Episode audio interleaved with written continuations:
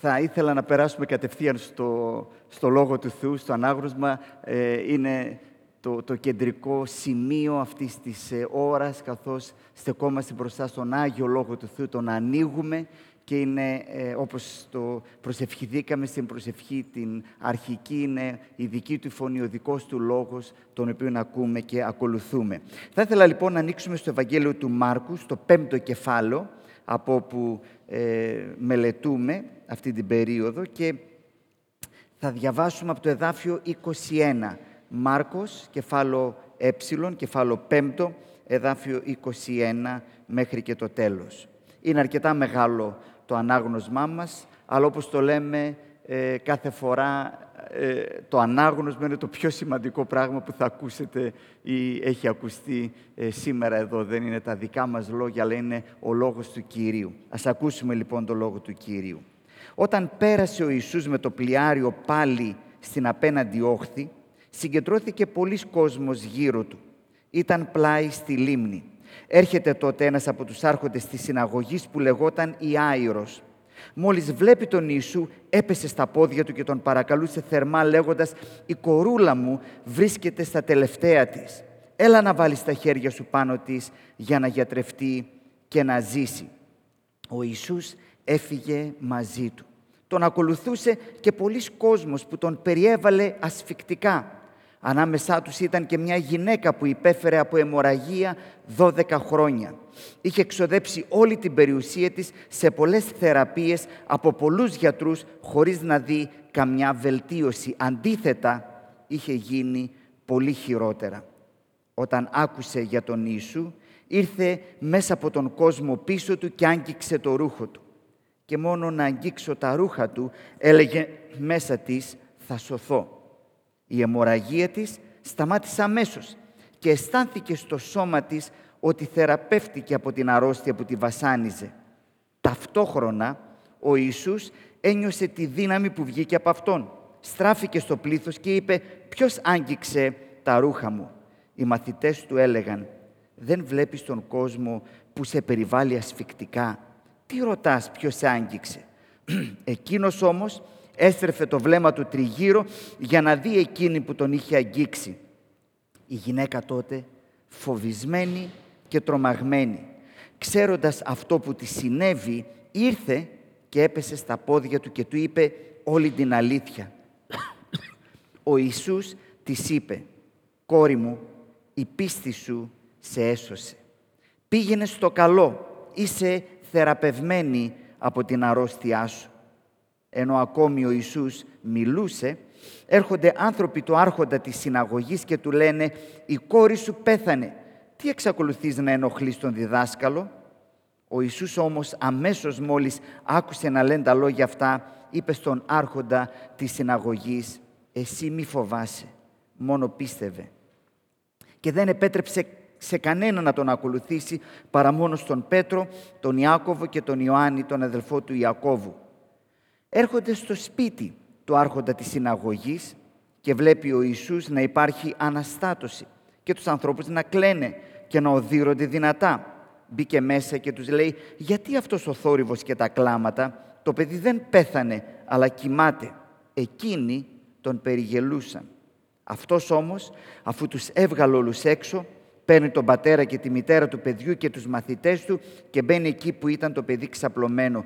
Πιάνει το κορίτσι από το χέρι και του λέει «Τα λιθά κούμι», που σημαίνει «Κορίτσι, σε διατάζω να σηκωθείς. Το κορίτσι σηκώθηκε αμέσως και περπατούσε. Ήταν 12 ετών. Όλοι τότε κυριεύτηκαν από μεγάλη κατάπληξη. Ο Ιησούς όμως τους έδωσε αυστηρή παραγγελία να μην το μάθει κανείς αυτό και είπε να δώσουν στο κορίτσι να φάει. Αδέλφια μου, αυτός είναι ο λόγος του Κυρίου. Ελάτε να σκύψουμε τα κεφάλια μας, να ζητήσουμε την ευλογία Του. Κύριε, καθώς διαβάσαμε και ακούσαμε τον Λόγο Σου, η προσευχή μας είναι το δικό Σου το Πνεύμα το Άγιο τώρα να μας οδηγήσει μέσα από τον Λόγο Σου μέσα από αυτές τις ιερές αφηγήσεις να έρθουμε μπροστά στο πρόσωπο του Κυρίου μας Ιησού Χριστού, να τον συναντήσουμε, να μας συναντήσει. Στο όνομά Του. Αμήν.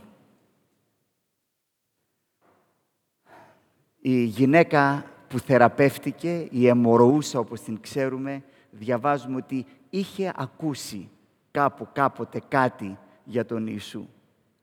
Η ελπίδα μου μέσα από αυτό το μήνυμα και κάθε Κυριακή που μελετούμε τα, το Ευαγγέλιο του Μάρκου και όλες αυτές τις ιστορίες είναι ε, κάποιος που ίσως μέχρι τώρα δεν είχε ακούσει με αυτόν τον τρόπο να ακούσει για τον Ιησού, με την ελπίδα να έρθει η στιγμή στη ζωή του, στη ζωή της, που όπως η αιμορούσα θα τον πλησιάσει και θα πει «Άκουγα για Αυτόν, για να δω από κοντά ποιος είναι, τι είναι, τι μπορεί να κάνει». Θα ήθελα λοιπόν ε, να εξετάσουμε δύο ιστορίες. Ιδιαίτερα θα σταθούμε στην ιστορία της γυναίκας με την αιμορραγία, την αιμορούσα, αλλά ο Μάρκος ήδη τις συνδέει αυτές τις ιστορίες. Είναι ένα από τα χαρακτηριστικά του Ευαγγελίου του Μάρκου να συμπλέκει και να συσχετίζει ιστορίες. Έτσι, αν θυμηθούμε λιγάκι την αφηγηματική ροή, ξεκινάει με την ιστορία του Ιάιρου και της κόρης του Ιάιρου. Ε, κάποια στιγμή στην μέση παρεμβάλλεται η ιστορία της γυναίκας που έχει την αιμορραγία και η θεραπεία της και μετά επιστρέφουμε ξανά στην ιστορία του Ιάιρου και της ε, κόρης του. Έτσι, κατά κάποιο τρόπο ο Μάρκος θέλει να μας πει αυτές οι δύο ιστορίες ε, γίναν αλλά και πρέπει να τις δούμε μαζί, να τις συσχετίσουμε.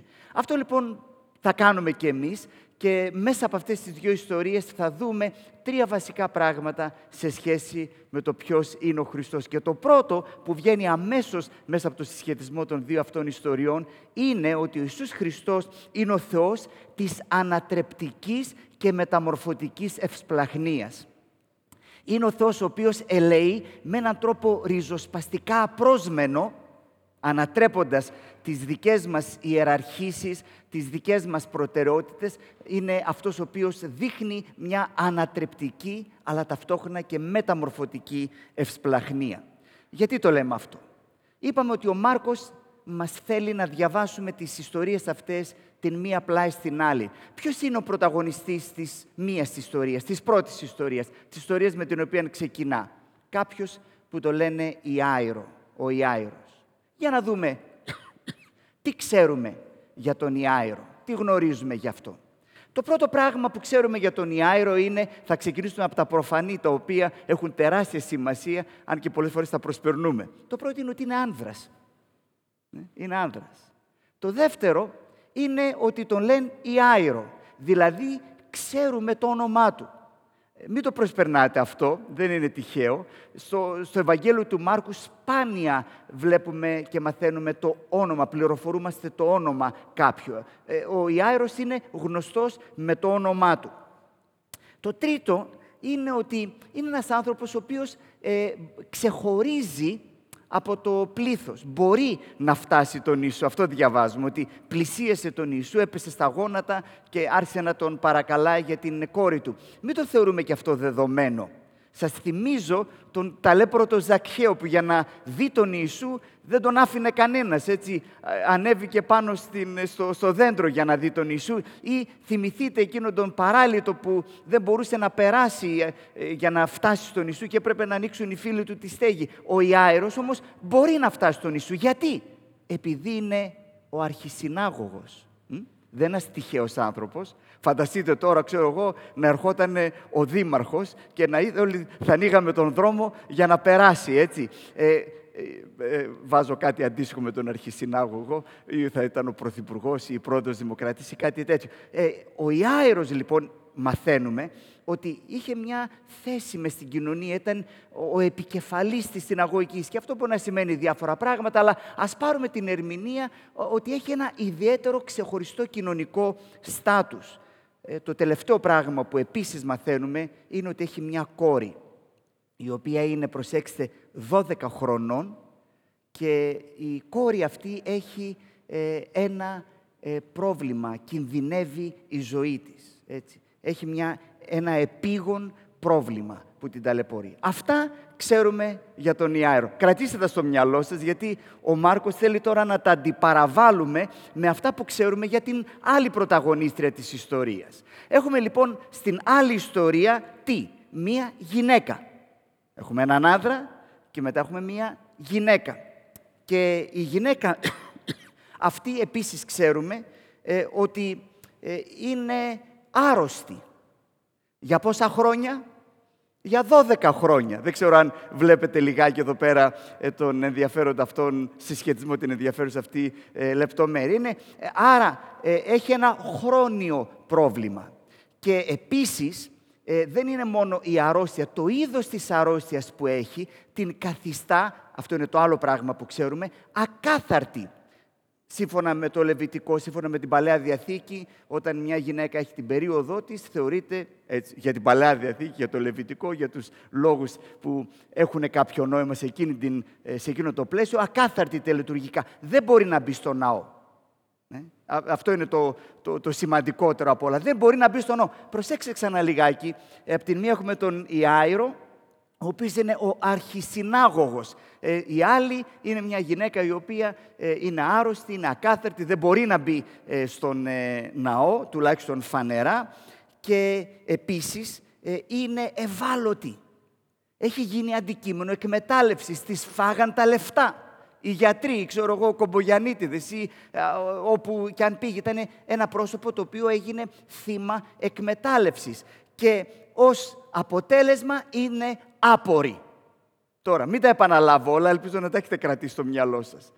Στο δικό μας το μυαλό ή στην συνείδηση ενός μέσου ανθρώπου, ποια, ε, ποια ιστορία θα είχε προτεραιότητα, ποια ανάγκη θα έβαζες πρώτη, ε, σε ποιανού την ανάγκη θα, με ποιανού την ανάγκη θα σχολιώσουν πρώτα και κύρια, ποια, ε, ποιο πρόσωπο θα είχε βαρύνουσα σημασία για σένα.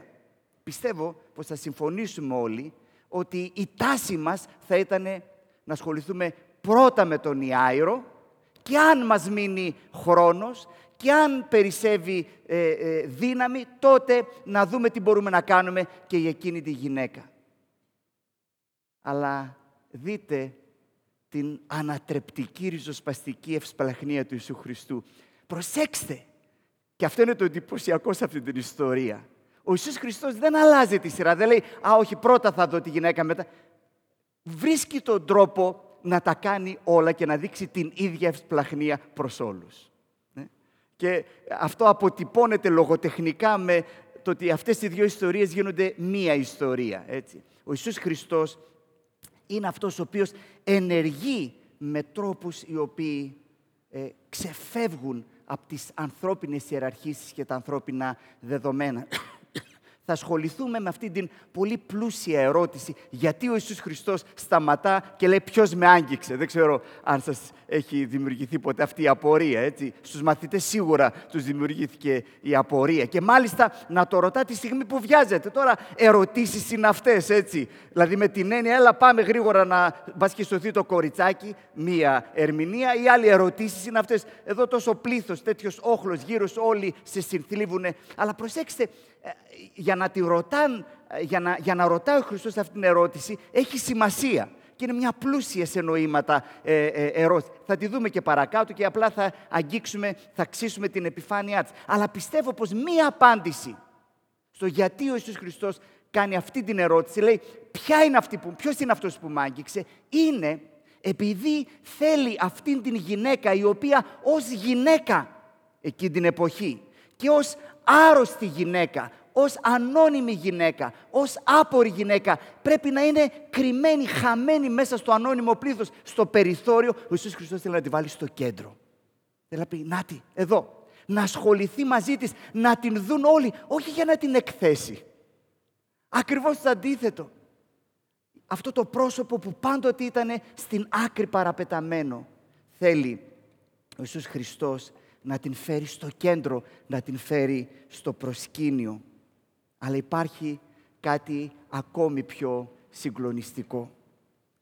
Αν συγκρίνουμε τώρα, όχι τον Ιάιρο με αυτή την γυναίκα, την ανώνυμη, την εμορούσα, αλλά αν συγκρίνουμε την κόρη του Ιάιρου με αυτή την γυναίκα, υπάρχει κάτι άλλο το οποίο επίσης έχει ενδιαφέρον.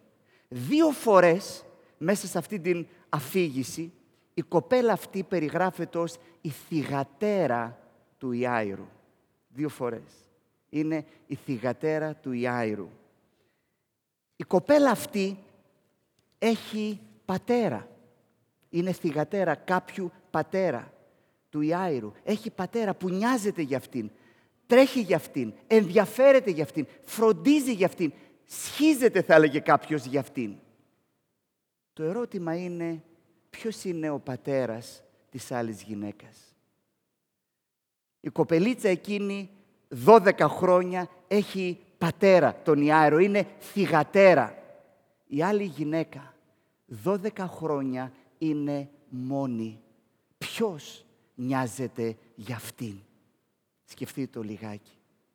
Και είναι εντυπωσιακό ότι όταν ο Ιησούς Χριστός την βλέπει, αυτό που της λέει, η πρώτη λέξη που της λέει είναι θυγάτηρ. Σκεφτείτε το λιγάκι. Δεν είσαι μόνη. Ε; Ναι, μπορεί αυτή να ζηλεύει στην άλλη εκείνη η κοπέλα που έχει πατέρα που τρέχει, αγωνίζεται έτσι, ο Άιρος έχει... Αλλά και εσύ δεν είσαι μόνη. Έχεις πατέρα. Έχεις κάποιον που νοιάζεται προσωπικά για σένα, όπως θα νοιαζόταν ένας πατέρας για την κόρη του που ήταν. Έχεις πατέρα, δεν είσαι μόνη. Αυτό έρχεται να κάνει ο Ιησούς Χριστός στην ζωή μας. Έρχεται με αυτό το ανατρεπτικό έλεος, με αυτήν τη ριζοσπαστική ευσπλαχνία Του, να μας μεταμορφώσει, να μας δώσει μια νέα ταυτότητα. Μέχρι πριν και καθ' όλη τη διάρκεια της περικοπής, η γυναίκα αυτή είναι μια γυναίκα που αυτό που ξέρουμε για αυτήν, ο τρόπος με τον οποίο μιλούμε για αυτήν είναι η γυναίκα που είχε την ρίση του αίματος, η αιμορούσα. Η ταυτότητά της είναι το πρόβλημά της. Όταν συναντά τον Χριστό όμως, η γυναίκα αυτή ξαφνικά γίνεται θυγατέρα ενός πατέρα.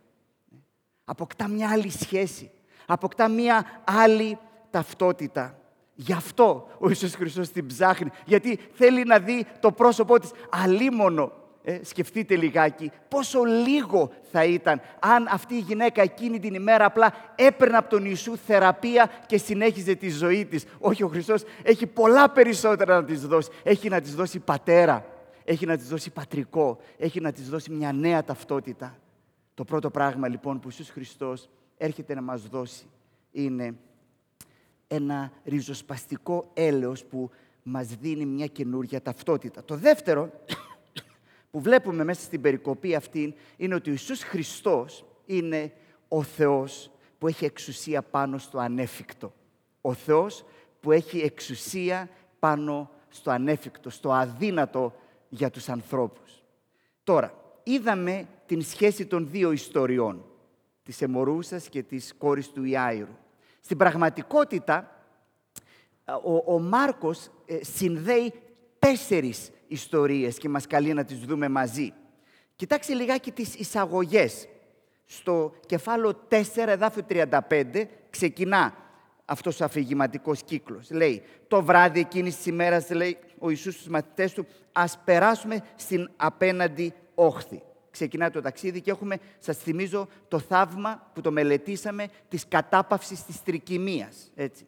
Μετά, στο κεφάλαιο 5 δάφιο 1, έχουμε το δεύτερο περιστατικό. Ήρθαν στο πέραν, στο απέναντι μέρος της λίμνης και έχουμε εκεί πέρα το δεύτερο περιστατικό που είναι η, η θεραπεία του δαιμονισμένου, ο εξορκισμός του δαιμονίου, το δεύτερο περιστατικό. Κοιτάξτε στο κεφάλαιο 5 δάφιο 21. Όταν πέρασε με το πλοιάριο πάλι στην απέναντι όχθη, έτσι, είμαστε στο ίδιο ταξίδι. Φεύγει, φτάνει, τώρα γυρνάει πίσω και συμβαίνουν αυτά τα δύο περιστατικά. Ο Μάρκος λοιπόν τα βάζει μαζί. Τέσσερα περιστατικά που συνέβησαν στο ίδιο ταξίδι, αν θα, θα, θέλαμε να το περιγράψουμε ε, με αυτόν τον τρόπο. Ποια είναι τα τέσσερα περιστατικά, για να τα θυμηθούμε. Η κατάπαυση της τρικυμίας, ο εξορκισμός των δαιμονίων, η θεραπεία της αιμορούσας και η Ανάσταση της κόρης του Λαζάρου, του, συγγνώμη, του Ιαΐρου. Α, εύκολα λοιπόν κάποιος μπορεί να πει, ωραία, τι έχουμε εδώ πέρα; Έχουμε μία περιγραφή της εξουσίας του Χριστού. Ναι; Ο Χριστός είναι ο Θεός που έχει εξουσία πάνω σε κάθε σφαίρα της πραγματικότητας. Έχει εξουσία πάνω στις φυσικές δυνάμεις, κατάπαυση της τρικυμίας.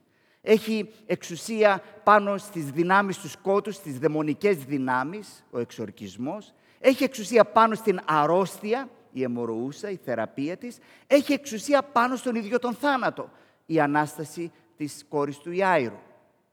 Έτσι. Θα μπορούσαμε λοιπόν να δούμε αυτό. Και είναι αλήθεια όλα αυτά. Αν είμαστε όμως πιο προσεκτικοί, θα δούμε ότι υπάρχει ένα ακόμη μοτίβο που ενώνει όλες αυτές τις ιστορίες. Και αυτό το περιγράφω και μετά θα το δούμε μαζί, είναι ότι και στις τέσσερις περιπτώσεις η συνθήκη την οποία ο Ιησούς Χριστός αντιμετωπίζει είναι η συνθήκη του ανέφικτου. Δηλαδή δεν είναι μια συνθήκη στην οποία ακόμα υπάρχουν κάποια περιθώρια ή κάποιες δυνατότητες, αλλά είναι εκεί που όλα πια μοιάζουν να είναι χαμένα. Σας θυμίζω την πρώτη. Δεν θα διαβάσω τις περικοπές, θα τα θυμηθούμε μαζί. Θυμηθείτε τι γίνεται στην πρώτη. Δεν είναι άρχισαν κάποια κύματα, εκεί να έρχεται μια καταιγίδα και ξέρω εγώ τι. Όχι. Οι άνθρωποι αυτοί, λέει, άρχισε το καράβι να βουλιάζει, έτσι πια φτάσανε στο τέλος της, ε, της υπομονής τους, των προσπαθειών τους και ξυπνούν το Χριστό και του λένε ξύπνα, δεν σε νοιάζει, χανόμαστε. Εντάξει, η πρώτη. Το δεύτερο έχουμε το δαιμονισμένο. Δεν ξέρω αν θυμάστε τη λεπτομέρεια στην περιγραφή που λέει τον δένανε με αλυσίδες, με σκηνιά, αλλά δεν μπορούσαν με τίποτα να τον κρατήσουν. Έτσι. Δηλαδή, σήκωσαν τα χέρια ψηλά. Με αυτόν δεν γίνεται τίποτα. Δεν υπάρχει τρόπος να τον δέσουμε και να τον περιορίσουμε. Η δεύτερη ιστορία. Θυμηθείτε την τρίτη ιστορία που την μελετούμε; Η ιστορία της αιμορούσας. Όχι ένα και δύο χρόνια, δώδεκα χρόνια. Και όχι απλά 12 χρόνια, αλλά πήγε σε όποιους γιατρούς ήξερε να πάει, έδωσε ό,τι είχε να δώσει, τα έκανε όλα και δεν βρήκε καμία ωφέλεια. Τα πράγματα γίνανε χειρότερα. Ξανά είμαστε στον πάτο. Και η τέταρτη ιστορία, έλα η κόρη μου είναι στα τελευταία της, ίσως την προλάβουμε. Και θυμάστε την εξέλιξη, ας το πέθανε. Τώρα πέθανε. Όχι, όχι, πάμε εκεί να δούμε τι μπορεί να γίνει, ακόμα και τη στιγμή που μοιάζει όλα να έχουν χαθεί. Δεν ξέρω λοιπόν αν το βλέπετε, ότι αυτό που εδώ ο Μάρκος θέλει να μας περιγράψει δεν είναι απλά ότι ο Ιησούς Χριστός έχει εξουσία έτσι γενικά και αόριστα, αλλά ότι ο Ιησούς Χριστός έχει εξουσία πάνω στο ανέφικτο. Σε αυτό που εμείς ανθρωπίνως θεωρούμε ότι δεν έχει καμιά προοπτική. Ε, ο, ο, ο Θεός έρχεται στη ζωή μας και ενεργεί, όχι απλά για να μας βοηθήσει. Κάνε κάτι εσύ, να κάνω κάτι κι εγώ, για να βρούμε τέλος πάντων κάποια άκρη. Έρχεται τη στιγμή που εμείς φτάνουμε στο τέλος, φτάνουμε στο αδιέξοδο. Και αυτό είναι ένα από τα βασικά μηνύματα της Αγίας Γραφής. Σκεφτείτε λιγάκι τις ιστορίες της Γραφής. Ένα μοτίβο που υπάρχει πάντοτε είναι ότι ο λυτρωτής, αυτός ο οποίος δηλαδή είναι η λύση για ένα σοβαρό ζήτημα, έρχεται από μια γυναίκα που είναι στήρα. Δεν ξέρω αν το προσέξατε. Είναι σχεδόν μια, ένα μονότονο μοτίβο μέσα στις ιστορίες της Αγίας Γραφής. Θυμηθείτε ο Ισαάκ, ο Σαμψόν, ο Σαμουήλ, ο Ιωάννης ο Βαπτιστής, έτσι. Και σαν να μην φτάνει αυτό, σαν να μην φτάνει αυτό, ο λυτρωτής, που φυσικά είναι ο Ιησούς Χριστός, έρχεται όχι από μια γυναίκα που είναι στήρα, αλλά από τι; Από μια γυναίκα που είναι παρθένος. Και όταν της λέει ο άγγελος ότι θα γίνει αυτό, λέμε πώς είναι δυνατόν; Και η απάντηση είναι αυτά που είναι αδύνατα παρά τους ανθρώπους, είναι δυνατά για τον Κύριο. Ο Θεός μας, ο Ιησούς Χριστός, είναι ο Θεός του ανέφικτου. Τι είναι αυτό άραγε που το βλέπουμε μπροστά μας και το θεωρούμε ανέφικτο; Τώρα, δεν λέω ότι πρέπει να γίνουμε άνθρωποι που θα είμαστε τρελοί και ρηψοκίνδυνοι ή τολμήροι. Δεν είναι αυτό το θέμα μας. Αλλά Θυμηθείτε τι λέει ο Ιησούς Χριστός στον Ιάερο. Μη φοβάσαι, μόνον πίστευε. Πιστεύουμε στον Θεό του ανέφικτου.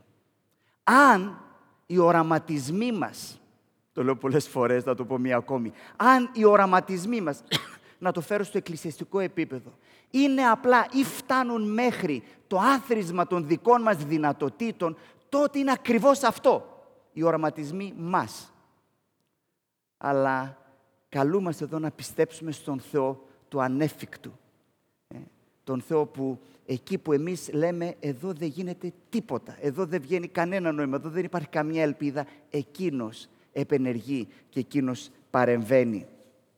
Το τρίτο που που θα ήθελα όμως να δούμε μέσα από αυτή την ιστορία είναι ότι ο Χριστός είναι ο Θεός που γίνεται ευάλωτος για χάρη μας. Ο Ιησούς Χριστός είναι ο Θεός που έχει εξουσία πάνω στο ανέφικτο, αλλά που επίσης γίνεται ευάλωτος για χάρη μας, για τη σωτηρία μας. Ξέρετε, μέσα σε κάθε ιστορία των Ευαγγελίων, αν είμαστε προσεκτικοί και έτσι πρέπει να τις διαβάζουμε, μπορούμε να δούμε το Ευαγγέλιο της χάρης. Δεν είναι απλά ιστορίες ηθικοπλαστικές για να δούμε, α, κοίταξε, ή, ή εντυπωσιακές, πω, πω, τι λες ρε παιδί μου, τέτοια πράγματα έκανε ο Χριστός. Μέσα σε κάθε ιστορία μπορούμε να διακρίνουμε την λογική του Ευαγγελίου, την λογική της χάρης. Δείτε λιγάκι μέσα από αυτή την οπτική γωνία την ιστορία αυτής της γυναίκας. Η γυναίκα αυτή είναι μια γυναίκα, είναι ένα πρόσωπο το οποίο στρέφεται στον Χριστό όταν πια έχει παραδεχθεί την απόλυτη δική της χρεοκοπία. Όταν δεν έχει τι άλλο να ξοδέψει, όταν δεν έχει πού αλλού να στραφεί. Κοιτάξτε πώς το περιγράφει στο εδάφιο 26, σας το διαβάζω στο αρχαίο κείμενο. Δαπανίσασα, ξόδεψε, τα παραυτής, εντυπωσιακό, ότι αυτή είχε, έτσι, έχει ένα πρόβλημα, ό,τι αυτή είχε, ό,τι αυτή μπορούσε να προσφέρει, ό,τι αυτή μπορούσε να παραγάγει, τα έκανε, τα δαπάνησε. Προσέξτε την έμφαση, πάντα, όλα και μηδέν ωφεληθήσα. Αλλά μάλλον εις το χείρον ελθούσα. Η γυναίκα αυτή στρέφεται στον Ιησού, για τον οποίο άκουσε κάπου κάποτε, στρέφεται στον Ιησού, τη στιγμή που κατάλαβε ότι πια η ίδια δεν έχει τίποτα άλλο. Ξέρετε ποιο είναι το πρόβλημα των περισσότερων ανθρώπων; Το πρόβλημα των περισσότερων ανθρώπων είναι ότι πιστεύουν πως έχουν τουλάχιστον κάτι. Αυτό το οποίο χρειάζεται, αυτό το οποίο πρέπει να έχουμε για να καταλάβουμε την ανάγκη μας και να στραφούμε στον Ιησού είναι το τίποτα. Αλλά ξέρετε πόσο δύσκολο είναι το τίποτα για τον άνθρωπο. Όλοι μας πιστεύουμε πως έχουμε κάτι. Όλοι μας πιστεύουμε πως μπορεί να υπάρξει κάποιος άλλος γιατρός. Και είναι εντυπωσιακό αν σας ρωτούσα ποιο είναι το πρόβλημα αυτής της γυναίκας; Από τι υποφέρει αυτή η γυναίκα; Η, η, η, η πρώτη απάντηση, η προφανής απάντηση είναι από την αρρώστιά της, είναι αιμορροούσα. Αν είμαστε όμως πιο προσεκτικοί, θα δούμε ότι δεν υποφέρει μόνο από την ασθένειά της, αλλά επίσης, ακούστε πώς το λέει, στο εδάφιο 26, και πολλά παθούσα υπό πολλών ιατρών.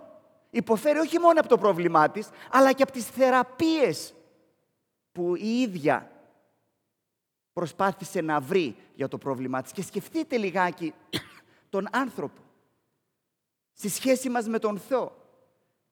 Ο άνθρωπος υποφέρει όχι μόνο από την απομάκρυνσή του από τον Θεό, από την αμαρτία του, αλλά υποφέρει και από τους λάθος τρόπους με τους οποίους προσπαθεί να λύσει αυτό το πρόβλημα που μπορεί να είναι ε, η θρησκεία ή μπορεί να είναι ο ειδονισμός, έτσι, να, να, να ψάξω να βρω, να γεμίσω το κενό. Δεν είναι λοιπόν μόνο αυτό το πρόβλημα. Ε, ε, μετά υποφέρεις και από τους λάθος τρόπους με τους οποίους προσπαθείς να λύσεις αυτό το πρόβλημα. Και για να, για να στραφείς στον Χριστό, αυτό το οποίο πρέπει να συμβεί, η συνθήκη στην οποία πρέπει να φτάσεις, είναι ακριβώς σαν αυτή τη γυναίκα, να καταλάβεις ότι δεν υπάρχει τίποτα. Δεν υπά... να, να νιώσεις αυτή την απόλυτη αίσθηση της έλλειψης, του ελλείμματος. Υπάρχει μία σκηνή, α, ξέρω ότι είναι η δεύτερη αναφορά σε ταινία μέσα σε δύο Κυριακές, συγχωρέστε με.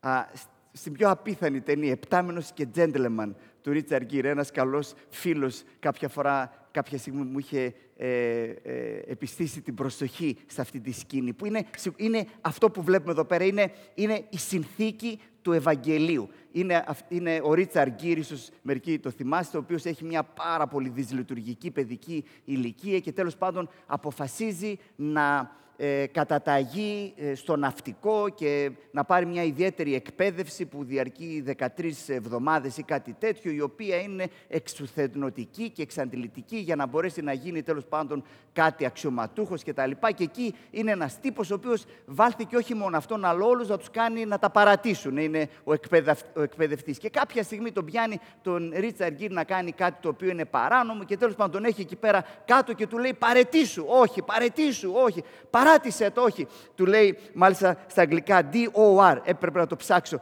ε, drop on request, δηλαδή παράτησέ τα ε, μέσα, μετά από δικό σου αίτημα, έτσι. Εγκατάλειψε τον αγώνα. Και ενώ τον έχει εκεί πέρα μια συγκλονιστική σκηνή έντασης, είναι εξαπλωμένο στο ριτσαργή, φωνάζει ο άλλος ο, ο, ο εκπαιδευτής από επάνω, παράτησέ τα, παράτησέ τα, και τσιρίζει, σπάει κυριολεκτικά ο Ριτσαργκύρ και φωνάζει και λέει: Δεν έχω πού αλλού να πάω. Δεν έχω τίποτα. Και επαναλαμβάνω, Ακριβώς είναι αυτό το οποίο νιώθει αυτή η γυναίκα. Δεν έχω πού αλλού να πάω. Δεν έχω πια τίποτα. Και έρχεται στον Χριστό. Τι είναι όμως αυτό που ο Χριστός έρχεται να της προσφέρει; Ποια είναι η προσφορά του Θεού σε αυτήν; Ελάτε λιγάκι να επιστρέψουμε στην ερώτηση γιατί σταματάει ο Ιησούς; Και λέει ποιος με άγγιξε; Ήδη είδαμε μία πιθανή απάντηση και υπάρχουν και πολλές άλλες που θα μπορούσαμε να πούμε. Αλλά θα ήθελα εδώ να προσέξουμε το πλαίσιο. Διαβάζουμε ότι ο Ιησούς Χριστός σταματάει και λέει ποιος με άγγιξε; Γιατί συνέβη κάτι σε Αυτόν; Και εδώ έχουμε μία από τις πιο περίεργες δηλώσεις που συναντούμε κατά τη γνώμη μου σε όλα τα Ευαγγέλια διαβάζουμε στο εδάφιο 30 τα εξής. Και ευθύς ο Ιησούς επιγνούς, καταλαβαίνοντας εν εαυτό, την εξ αυτού δύναμη εξελθούσαν. Ο Ιησούς ένιωσε, λέει, να χάνει δύναμη. Τώρα, αυτό είναι λίγο περίεργο, δεν είναι; Ε, ε, συμφωνήστε μαζί μου, τι είναι. Γιατί στο τέταρτο κεφάλαιο, σκεφτείτε εκεί τρικυμία, περάσαμε και τον τυφώνα εδώ, ε, τον Ιαννό και τα λοιπά. Χαμός, φανταστείτε μέσα στη, στην ώρα του κυκλώνα της τρικυμίας, σηκώνει του Χριστού και λέει σιωπή.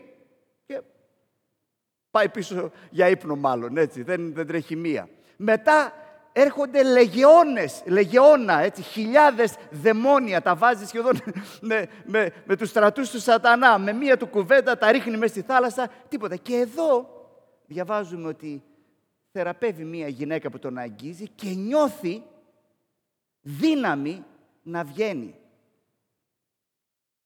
Και μάλιστα είναι ενδιαφέρον ο συσχετισμός. Στο εδάφιο 29 λέει το ρήμα είναι ότι η γυναίκα που αγγίζει έγνοεντος, εγνώρισε, κατάλαβε στο σώμα της ότι θεραπεύτηκε και στο εδάφιο 30 διαβάζουμε ο Ιησούς επιγνούς εν αυτό ότι έφυγε δύναμη. Δείτε το συσχετισμό. Αυτή θεραπεύεται και ο Ιησούς Χριστός νιώθει, νιώθει ότι η δύναμη φεύγει από μέσα του.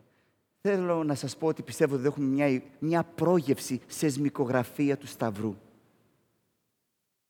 Στην πραγματικότητα, αυτό το οποίο βλέπουμε εδώ πέρα σε μια προεικόνηση, σύμφωνη, σε μια ε, προοικονομία, ναι, σε μία σμίκρινση, ναι, είναι η λογική του Σταυρού. Τι είναι η λογική του Σταυρού; Ότι για να πάρει ο Ιησούς Χριστός πάνω του την αρρώστια μας, την ακαθαρσία μας, για να πάρει πάνω του Ιησούς Χριστός το πρόβλημά μας, πρέπει να πονέσει. Νιώθει δύναμη να φεύγει από πάνω του για να νιώσει η γυναίκα αυτή στο σώμα της την ελευθερία και την λύτρωση από την αρρώστια, από τον θάνατο, από την αμαρτία, από την απόρριψη, πρέπει ο Ιησούς να νιώσει στο σώμα του αδυναμία, πόνο και στέρηση. Προσέξτε, η γυναίκα αυτή προσπαθούσε να βρει θεραπεία πηγαίνοντας σε γιατρούς οι οποίοι τι έκανε, έπρεπε να τους πληρώσει ακριβά, να ξοδέψει τα πάντα που είχε σε αυτούς τους γιατρούς. Ο Ιησούς Χριστός είναι ο γιατρός, ο οποίος έρχεται να την θεραπεύσει. Προσέξτε, δωρεάν, αλλά μην μπερδεύεστε. Η ασθένειά της, η ακαθαρσία δεν εξατμίζεται κάπου στο υπερπέραν, αλλά είναι πράγματα που τα αναλαμβάνει ο ίδιος επάνω του, πληρώνοντας ο ίδιος το κόστος. Αυτός είναι ο Ιησούς Χριστός των Ευαγγελίων. Είναι αυτός ο οποίος έρχεται στην ζωή μας με μία ανατρεπτική ευσπλαχνία για να πάρει τον όποιον τρόπο με τον οποίο ως τώρα ορίζαμε τον εαυτό μας και να μας δώσει μια νέα ταυτότητα. Είναι αυτός που έρχεται και μας συναντά σε τέτοιο βαθμό που μπορούμε να τον αγγίξουμε. Σκεφτείτε την πεμπτουσία της ενσάρκωσης, έτσι. Ο, ο αιώνιος λόγος γίνεται σάρκα για να μπορούμε να τον αγγίξουμε, ώστε να μπορέσει η δική μας αμαρτία να γίνει δική του αμαρτία και εκείνος να πληρώσει, εκείνος να αναλάβει το κόστος, εκείνος να πονέσει, εκείνος να νιώσει την δύναμη να φεύγει από επάνω του. Για να μας δώσει ζωή, για να μας δώσει υγεία, για να μας κάνει ιούς, για να μας κάνει θυγατέρες. Ελπίζω σήμερα που άκουσες για τον Χριστό, να διανύσεις κι εσύ αυτή την απόσταση για να το συναντήσεις και για να νιώσεις το δικό του το άγγιγμα. Αμήν.